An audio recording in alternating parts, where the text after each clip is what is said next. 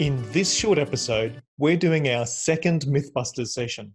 Let's not just accept something because it's been said so many times that most people believe it. We're going to delve deeper and explore the facts.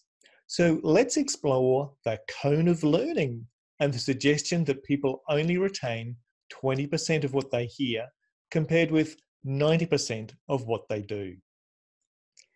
Uh, most people have heard some kind of quote around how much information people retain from reading, hearing, and doing.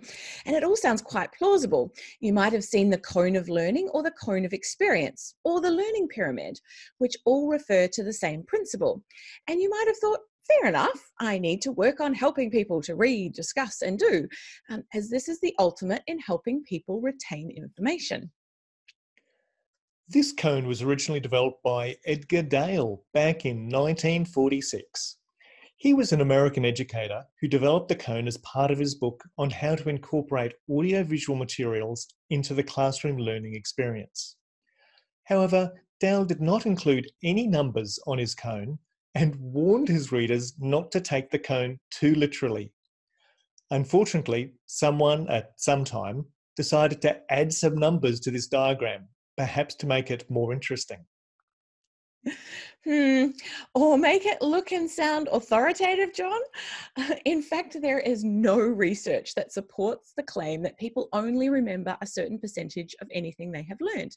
And secondly, as some researchers who wrote an article debunking this said, all the numbers are divisible by five or 10, and results are rarely that neat. Over the years, beginning in 1971, there have been attempts to debunk this myth. The problem, though, is that people seem determined to use the false information.